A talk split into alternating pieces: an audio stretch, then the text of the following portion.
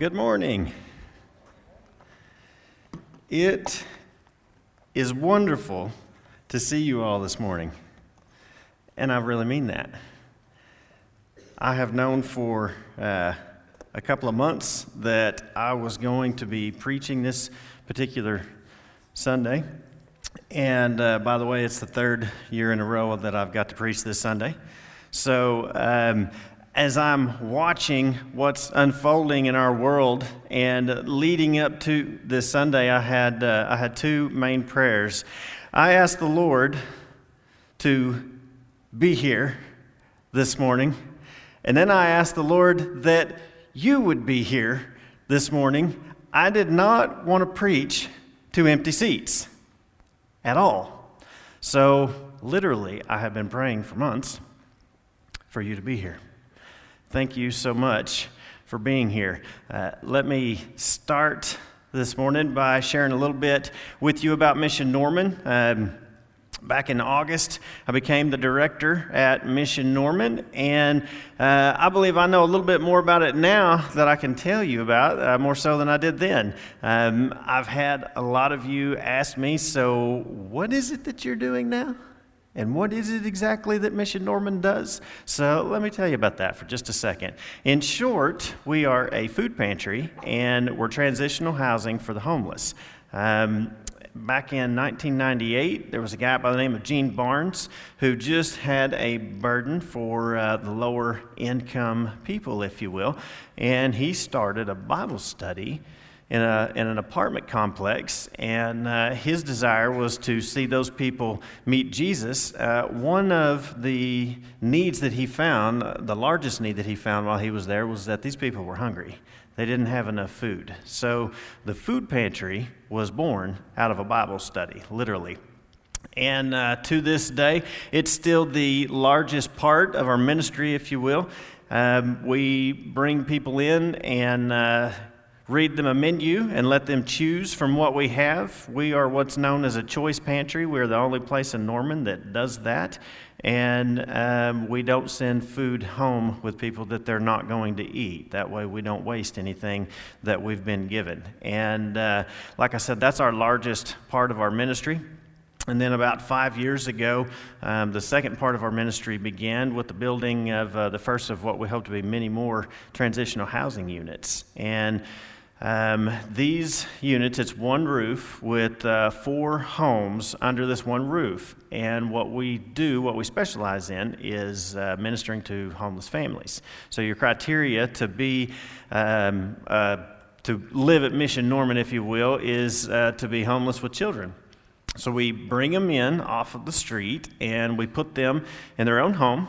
We furnish the home and uh, we uh, highly encourage and lead and help them to go on job interviews. And uh, ideally, they're going to be with us for a maximum of 12 months. But during those 12 months, they're going to have steady work. And uh, we teach them to budget, we teach them to manage their money, to save money, and uh, by the end of their stay with us, they hopefully, and this, this doesn't always happen, but it does happen often, hopefully, uh, when they move out, they will take all of their things with them. They will have enough money for all of their deposits, and they will have a few months' worth of rent. So they don't start out in the hole. Um, you might have seen a video that I put out a week or two ago. Uh, it was really just a celebration about one of these families that came to us in that particular situation and was able to uh, get their feet underneath them. They moved right down the street. I literally loaded their kitchen table up in my truck and drove it to their new place. Uh, and since they have moved out, they have uh, have come back a time or two to volunteer with us. Um, it just kind of lets you know the relationship that we, we try our best to have with our people. Um, the, the other thing that we do with our transitional housing folks is I do my best to get them plugged with a church. Um, I know personally that their stay with us is going to end at some point. Uh, but I want to have that church life in, embedded in them as well as I can by the time they move out so that they know either one of two things. Um, your church family walks with you regardless of where you live, or if you have to move somewhere so far away that you can't go to church where you're plugged in at, um, the first thing you want to do when you get to town is figure out what church you're going to go to. Start praying about where the Lord would have you to go. But Thank you for those of you um, who have asked and inquired about the mission. And uh, if you've got questions or would like to learn more about the mission, you can come down and talk to me after the service, or you can give me a call or an email, or just however you would like to reach out. Um, but I'll share with you as I begin to um, go on this journey with the Lord, I have prayed uh, continuously that God would walk with me through this journey. And as a matter of fact, I've prayed it so many times. Um, I'm going to preach over the text this morning in Luke chapter 24 uh, of Jesus literally walking with two of his disciples. So if you'd be turning in your Bibles to Luke chapter 24, we will pick up reading in verse 13. Now, that same day, two of them were on their way to a village called Emmaus, which was about seven miles from Jerusalem. Together they were discussing everything that had taken place. And while they were discussing and arguing, Jesus himself came near and began to walk along with them. But they were prevented from recognizing him. Then he asked them, What is this dispute that you're having with each other as you are walking? And they stopped. They stopped walking and looked discouraged. The one named Cleopas answered, Are you the only visitor in Jerusalem who doesn't know the things that happened here in these days? What things? he asked them.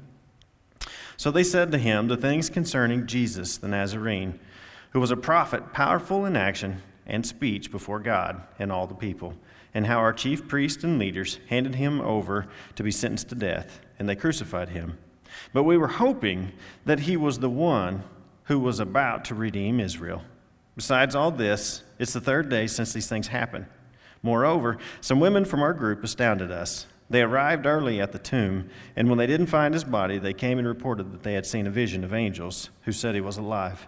Some of those who were with us went to the tomb and found it just as the women had said, but they didn't see him. He said to them, How unwise and slow you are to believe in your hearts all that the prophets have spoken.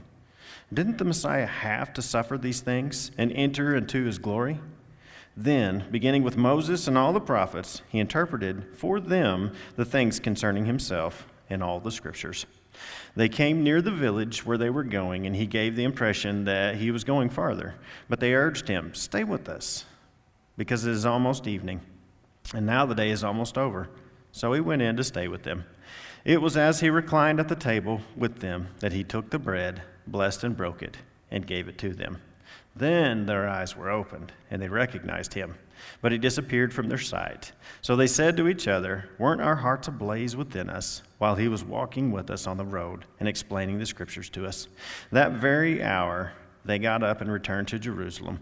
They found the eleven and those with them gathered together, who said, The Lord has certainly been raised and has appeared to Simon.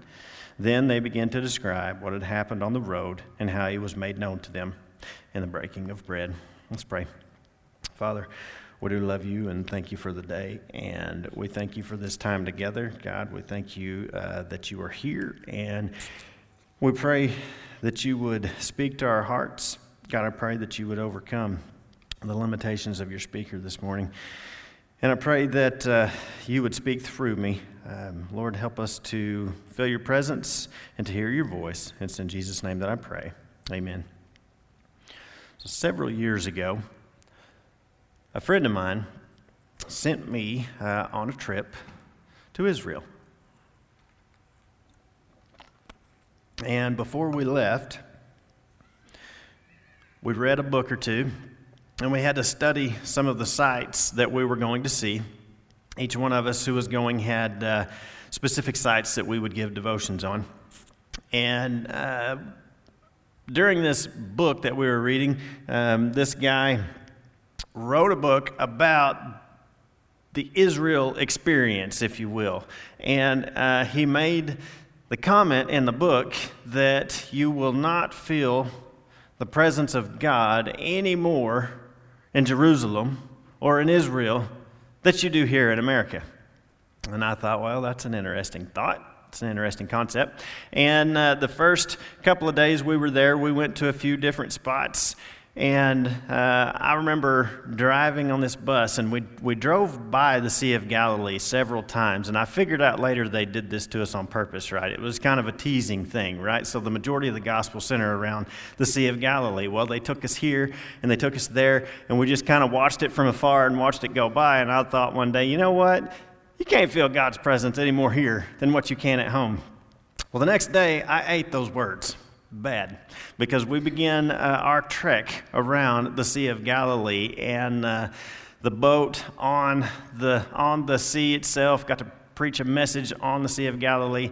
Well, one day, one evening, when the day was kind of coming to an end, um, we didn't make it to one of our stops and we had a little bit of time left. And uh, they pulled the bus over to this particular spot, and it's known as the, uh, the road to Nazareth.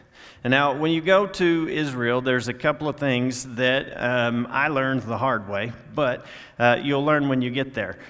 When they say this is the historical site of something, um, it means this is, this is uh, what's been handed down. This is what we believe to be the accurate place, right? So, the road to Nazareth, I want you to picture a mountain range this way and a mountain range this way, and the two come together and they flow through just like this, right? So when it came to the road to Nazareth, there was no historical spot. It's the only spot from the Sea of Galilee that you walk to and through on your way to Nazareth. As I got out and began to walk down this road, uh, there was no question. I was literally walking where Christ has walked. And it just, I don't know, that was just kind of a, a weight that rested on me, and it was, uh, it was extremely heavy. Um, and I have never forgotten that. And I've also never forgotten about the dust in Israel. It does something different than what it does here. And, I, am a detailed guy, so I noticed the dust, all right? I kept asking everybody else around, Did you see the dust? And they're like, The dust? What? Now, either way, when you're walking, the dust, it lingers up it does this weird thing. It doesn't blow with the wind. It doesn't sh- whatever. It just you just kind of watch it raise up. It, it's weird. Either way, it's something that I brought home from Israel. Um, that was just a little a little sidestep. Sorry about that. Where I need you to be this morning is on that road with me to Emmaus. There's two disciples walking on the road to Emmaus. We don't know where Emmaus was. Um, there's some guesses, but we do know what Emmaus means. Emmaus means warm wells. Uh, and I don't know if that does anything for you or not, but when I found out that the word Emmaus means warm wells, it made sense to me why I leave this place the way that I do week in and week out. I'm warm when I leave here, and I hope that you're warm when you leave here as well. But two men, two people, walking down the road, and they were discussing life and arguing. By the way, the word walk in Scripture is a very interesting word. Most often in the New Testament, it does not mean putting one foot in front of the other. Most often in the New Testament, you find that the word walk means how you live, it deals with your behavior. So every time I see the word walk, it, that just shines out brightly. It's, it's your behavior. And I got to thinking about this, and I got to thinking about um, all the people in Scripture who walked with God. Adam and Eve walked with God. Enoch walked with God. Noah walked with God.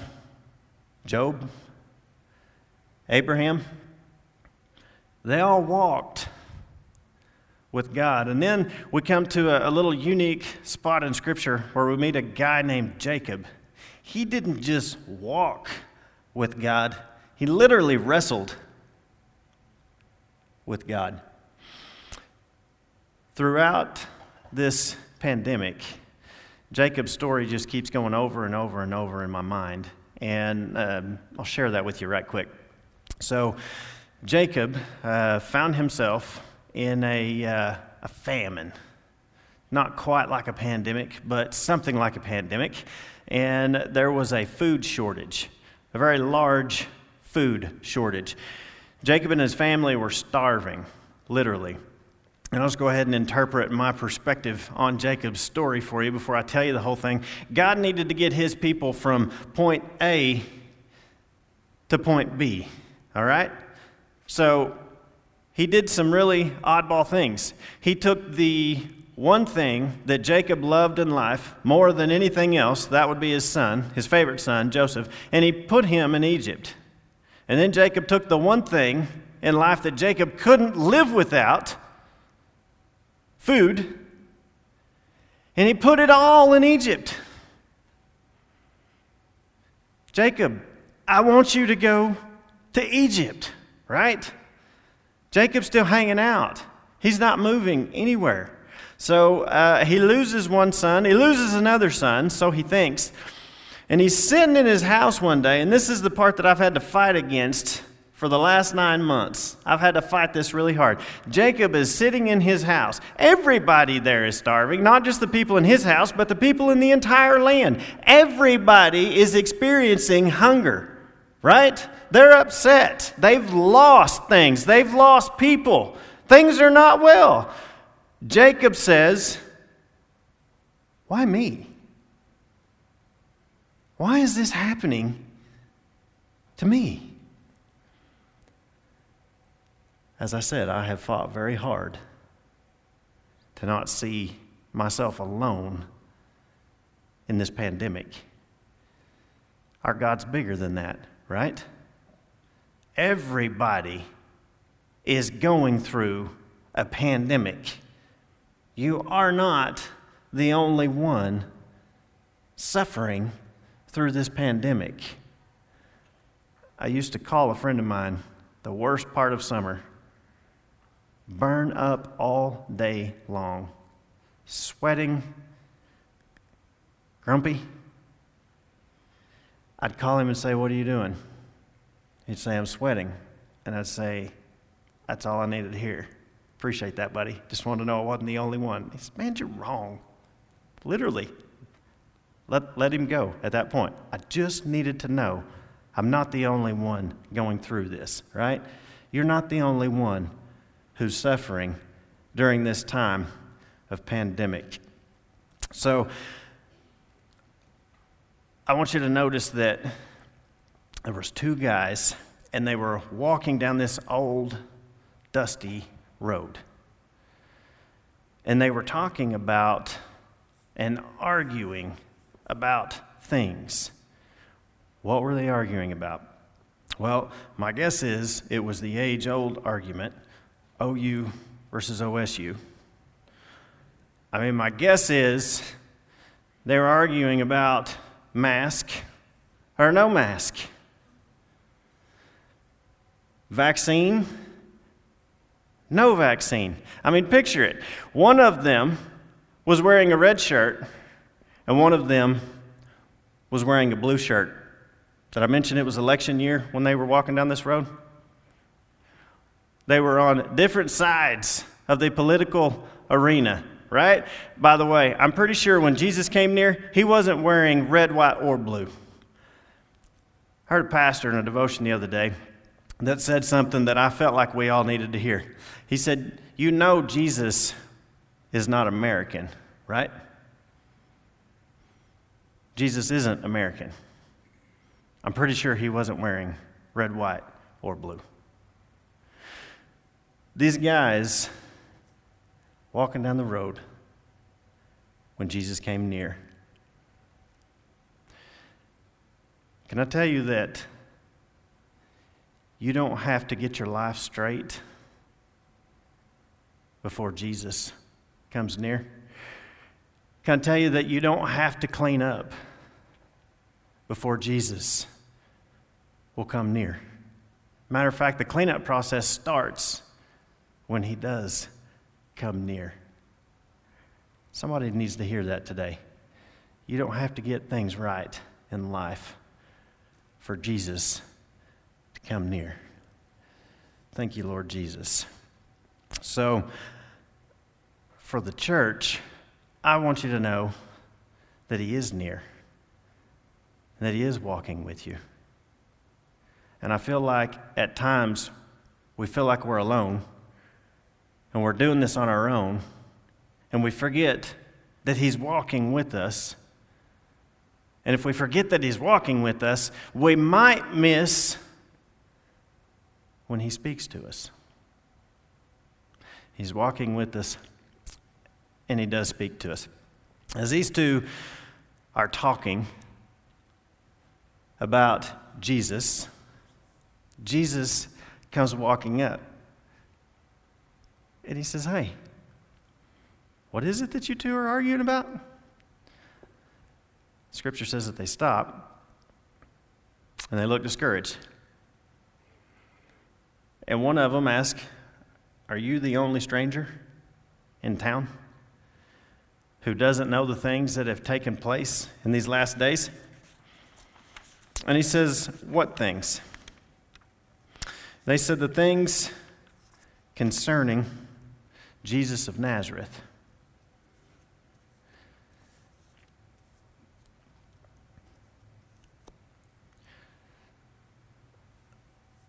Don't miss what they just said to him. They, they explained their disappointment with Jesus to Jesus. Did you catch that? I've often thought, what would I do if I was arguing with somebody and Jesus walked in? I think I'd probably be embarrassed. Well, these guys were discouraged. When he, when he draws and pulls a little bit out of them, they said, Well, we had hoped that Jesus was who he said he was. We had high hopes for Jesus. He was a prophet, mighty in word and in deed. He spoke like nobody else has ever spoke. He healed people. He helped people. He gave us hope. But then he was killed. We had hoped that he was going to redeem Israel. Has Jesus ever disappointed you? I mean, there's plenty of people in Scripture that were disappointed with Jesus. I've been disappointed a time or two with the Lord. Seems like every time it dealt with death. But then after I stop and think about it, and after I stop and look at the circumstances, what Jesus did was far better than what I wanted. It was far better than what I had asked for. I just want you to know that the things that God does, whether we understand them or not, they're good. They're for our benefit. And I always end up grateful that He answers my prayers according to His will and not mine in the end. So as Jesus is walking and asks them what they're talking about, they explain their disappointment, their interpretation of the resurrection, the crucifixion and the resurrection. And by the way, we got to give these two guys props. We got to give them brownie points. They're talking about Jesus in public, right? You don't need me to tell you that you're supposed to be talking about Jesus. But let me remind you that you're supposed to be sharing Jesus with people. You're supposed to be sharing the gospel, right? A few weeks ago, I was sitting in a restaurant with my family, and uh, I could overhear a conversation that was a few tables away from us. And uh, it was a, a gentleman that had two younger guys sitting across from him, and they were talking about the Lord and they were talking about discipleship. He was going to, he had got him a commentary, and uh, he was going to sit down with them. They were going to read uh, First Timothy, and then get together on a weekly basis and discuss these things. So they were talking about discipleship. I was so happy just to hear somebody else out in public talking about Jesus that before we left, I got up and I went and I put money down on the table and I said, Breakfast is on me next time. Thank you uh, for being bold and for being here and doing what you're doing. Uh, they blessed my heart for sure, and I wanted to uh, encourage them and bless them back. Um, so, as we come back to the scriptures, we find that Jesus um, starts talking to these guys about what had actually taken place. We get their discouraging, hopeless interpretation of what actually took place. But then Jesus kind of scolds them, and I use that word scold loosely. It's the way that I interpret the passage. But he calls them unwise and undiscerning. And he says, How unwise are you to not believe what the Bible says? How unwise, how foolish not to believe all that the prophets have written about the Messiah. So I want you to take this one idea and this one concept. This is what I want to drive home this morning with this message. I believe that this is the, the uh, thing that just stands out in this passage more so than anything else. When these guys had uh, lost their hope, uh, when these guys were in the midst of probably the toughest time of their life, Jesus himself comes to these individuals and tells them scriptures. That's all he does. He shares scriptures with them. I think we can do that. Right here, right now, in the middle of our pandemic, the one thing people need more than anything else is to hear the scriptures. Now, what scriptures do they need to hear? Well, there is a, a scripture for every situation. Before I share uh, what scriptures I think we need to be sharing with people, I'd like to share with you for just a moment what the Word of God says about the Word of God and why we need to be sharing these scriptures with them. Hebrews chapter 4, verse 12. The Word of God is living and active and sharper than any double edged sword, penetrating as far as the soul and spirit, joints and marrow. It is able to judge the ideas and thoughts of the heart. No creature is hidden from him, but all things are naked and exposed to the eyes of him to whom we must give an account. Did you notice in the beginning of that scripture we were talking about an it, and by the end of that passage we were talking about a him? John chapter 1 In the beginning was the Word, and the Word was with God, and the Word was God. Was God. Jesus is the Word. And then I quote from Jesus, who is uh, quoting from Deuteronomy chapter 8 Man shall not live by bread alone, but by every word that comes from the mouth of God. The Word of God has the power to save you. James chapter 1, 1 Peter chapter 1, Ephesians chapter 1, Romans chapter 10, John chapter 15. The Word of God cleanses you. This past week, as I studied for this particular passage,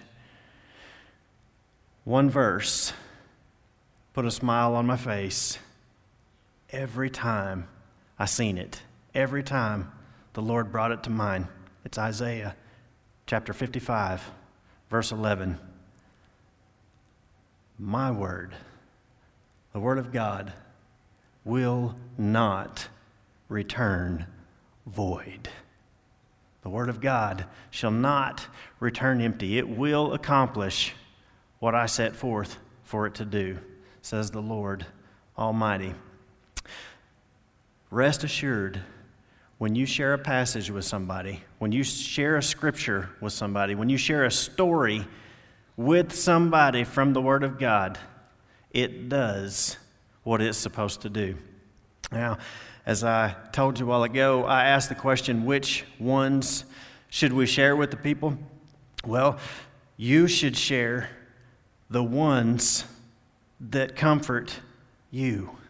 Let me repeat that the stories, the scriptures, the passages that minister to you will minister to the people that are around you. Listen to this.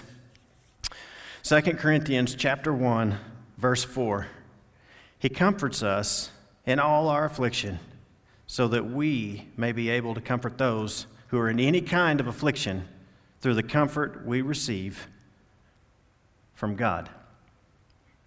So, the comfort that God has given you through His scriptures, through the stories, those are the ones that you share with the people around you. Those are the ones that'll minister right where you're at. I'll share a little story with you. Several years ago, I was pastoring a little church, and uh, things were just not going well at all and uh, I was discouraged. Everybody was discouraged, and um, I had come to the point to where I didn't know what to do. So uh, I called the director of missions. He, by the way, was the one who got me to that church. So I'm like, this is, no, I wasn't like that. Either way. So I called my director of missions and I said, hey, is there anybody that I can talk to? Things are just not going well down here. Is there, is there somebody else that I could talk with? And I'll never forget what he says. He said, Ed Sassnet. Ed Sassnet. Ed Sassnet. I said, I think I'll call Ed Sassnet. So, Ed was one of my professors. Um, I took an Old Testament survey course at his church, and he taught that. So I was familiar with that. I already had his phone number.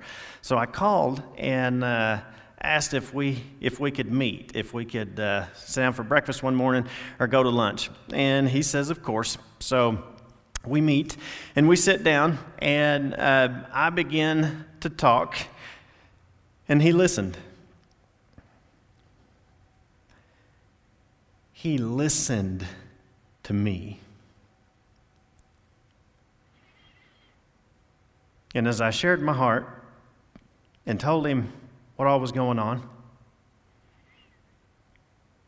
he said, Carl, this isn't the last church you're going to pastor. He said, several years ago, I found myself uh, kind of in the same situation, and life was just miserable. And he said, uh, but there was one thing that made me happy. And that was to go and share Jesus with people. He said, So I began to go and knock on doors, and I began to just tell everybody that I seen about the Lord because it brought me joy to tell them that, and it brought me joy to see people come to faith in Christ. So, did you, did you catch what Ed did for me that day? He encouraged my heart but all he did was tell me the scriptures. You see, I already know the Great Commission. I already know that I should be sharing Jesus with people, right? Maybe it was just a little hint of this is what makes me happy that Ed said, because it just happened to be the same thing that makes me happy, right? But whenever I was in the midst of my trials, like these two guys were, when I was in the midst of my quarantine, when I was just down, he shared the Word of God with me. He didn't even tell me he was doing it.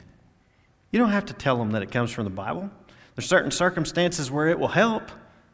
Just share the scriptures with the people.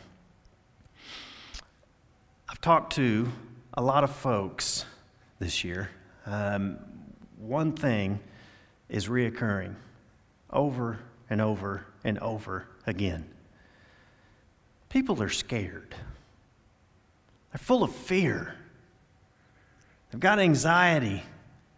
They're worrying and they're scared, but they're full of fear. Can I tell you what the Bible says about fear? Do not fear. 365 times the Bible says, Fear not. That's one for every day of the year. Fear not. And this one might be my favorite. I'm not sure. I go back and forth. But, you know, uh, when I ask God to speak to me, He knows. He knows what I'm asking Him to say. He knows what I want to hear. More than anything else, I want to hear from my Father. I love you. I love you. Do you know what people need to know right now?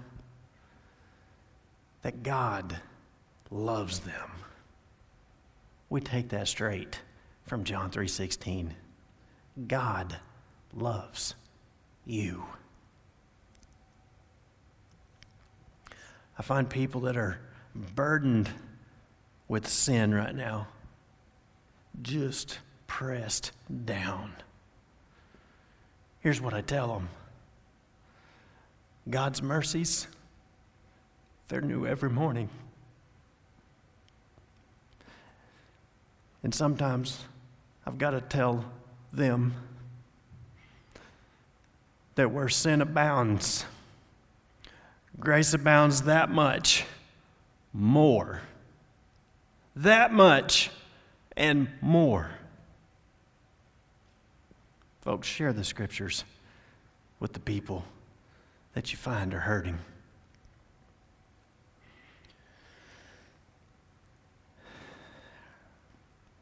And there's one more that just kind of knocks me off of my seat sometimes. The Apostle Paul found himself in a situation that he did not like, in a situation that he didn't ask for. Matter of fact, he didn't want it. He was done with it. And he said that he prayed three times for God to remove his situation. And the Lord Jesus simply said, No. My grace is sufficient for you.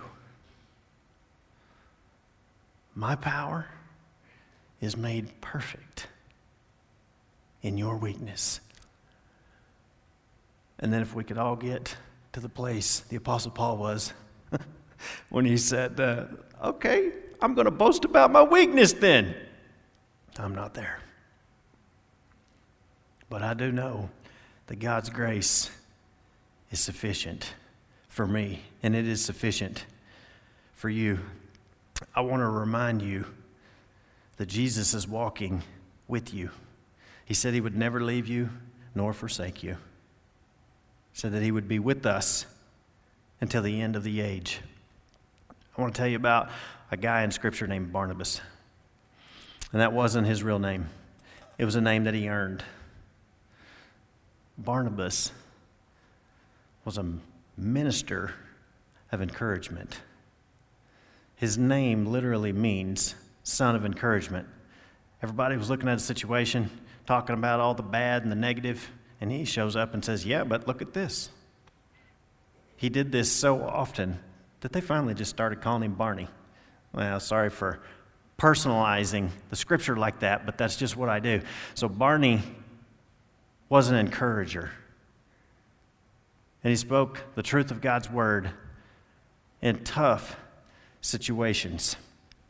That is uh, what I challenge myself for this year, this coming year, and for you to do.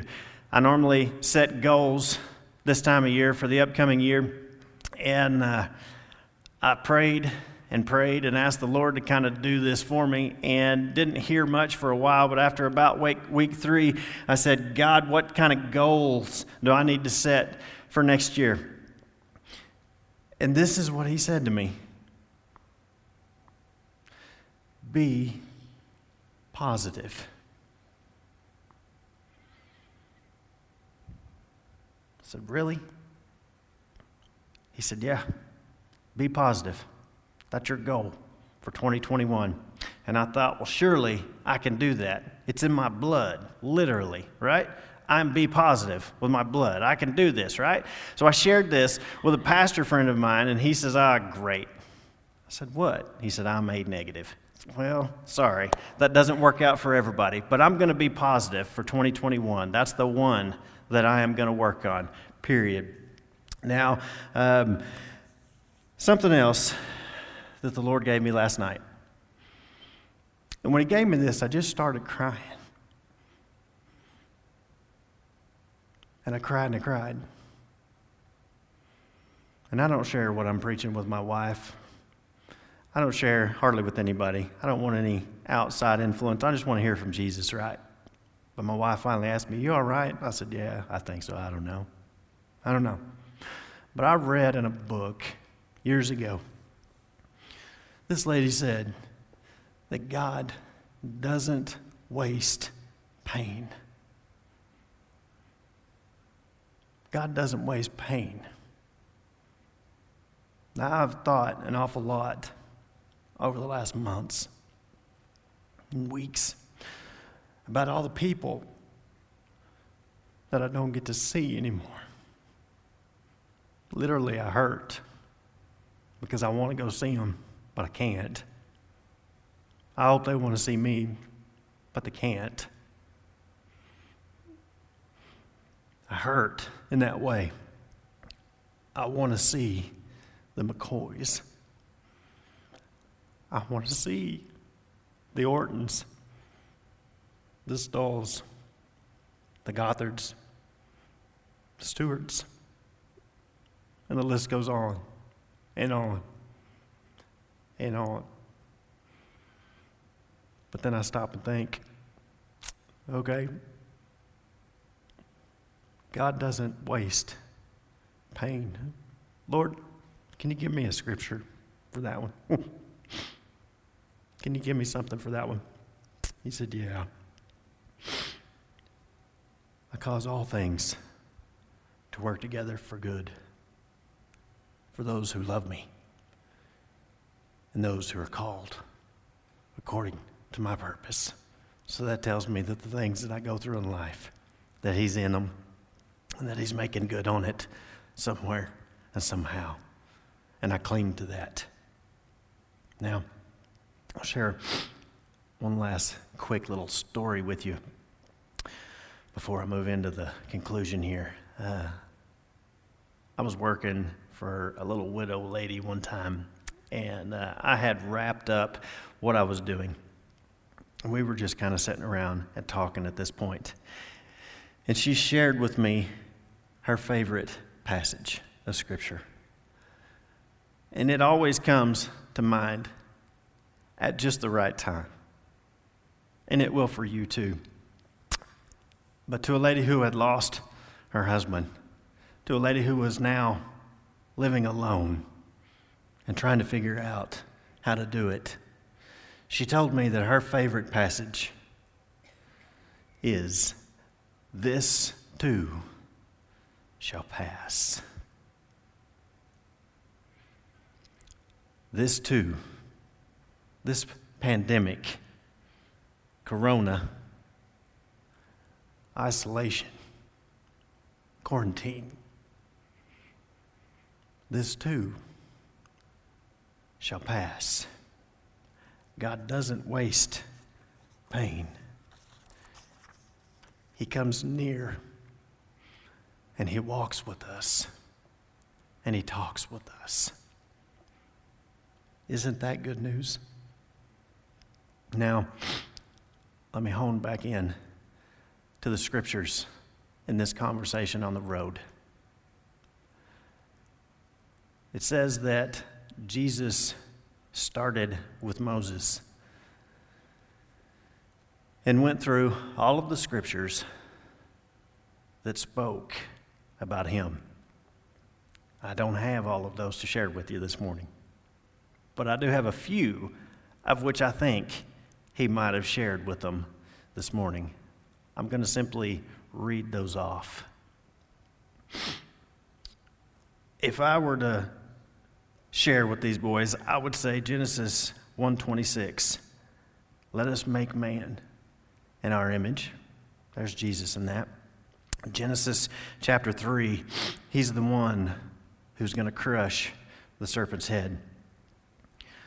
In Genesis chapter 12, all the nations will be blessed, Abraham, through you. Yeah, that speaks of Jesus. And in Genesis 22, where Abraham said, God himself will provide the lamb. Yeah, that's Jesus. He is in the Passover. He was uh, the one that the serpent on the stick pointed to. He was the one that Moses spoke of that said, God will send you another prophet like me.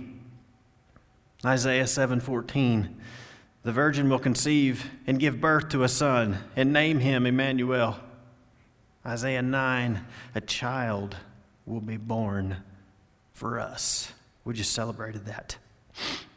Isaiah 42 He will not be disheartened or crushed until he has established justice in the earth. Isaiah 50 I gave my back to those who strike me, and my cheeks to those who pluck out the beard. I did not cover my face from humiliation and spitting. Isaiah 52 and 53. His appearance was marred beyond recognition. He did not resemble a human being. He was despised and rejected by men. He bore our sicknesses and carried our pains. He was pierced for our transgressions, crushed for our iniquities. Our punishment was upon him. We are healed by his wounds. The Lord has punished him for the iniquity of us all. And like a lamb led to the slaughter, he did not open his mouth, yet the Lord was pleased to crush him. Yet he will see his seed, and he will prolong his days. Psalm 22 My God, my God, why have you forsaken me? Isaiah 53 again. As a result of the anguish of his soul, he will see it and be satisfied. Therefore, I will allot him a portion with the great.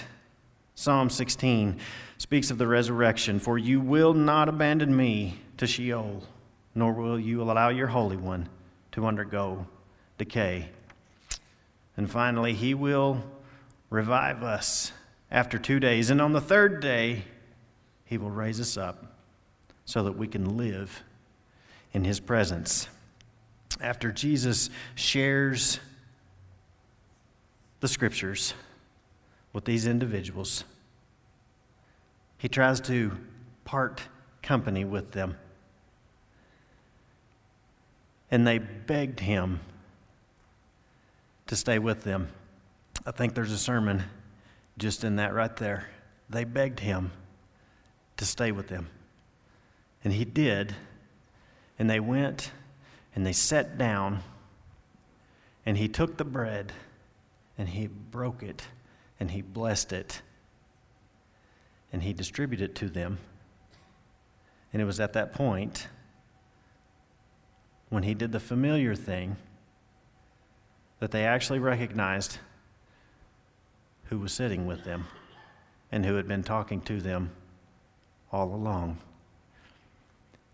Look for the familiar things. Look for how God has spoken to you in the past to know when He's speaking to you now. And then they conclude their situation with this Were not our hearts ablaze?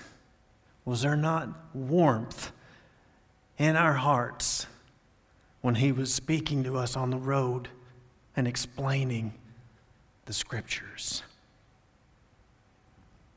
Folks, when Jesus speaks to you, it warms your heart. He warms you from the inside. And by the way, the best way to hear from the Lord is not with your ears, it's with your heart. Would you bow your heads with me for just a moment? I hope and pray that God has spoke to you this morning. And if you're to the point in life that you need to pray to receive Jesus, You just need to pray a simple prayer of faith. Something like this Lord Jesus, I heard you speak to my heart this morning. And I open up and I ask you to come into my life. I pray that you'll forgive me of my sins.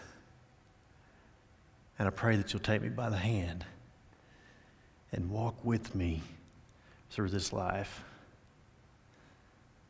I make you the Lord of my life, and now I belong to you.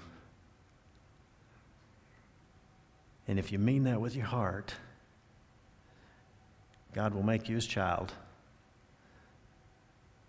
and he will walk with you. I'm going to pray over each and every one of us,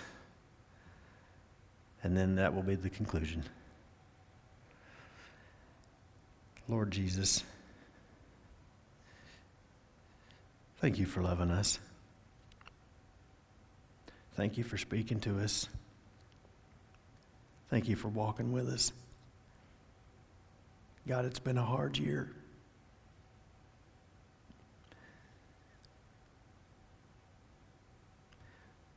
We haven't been at our best this year.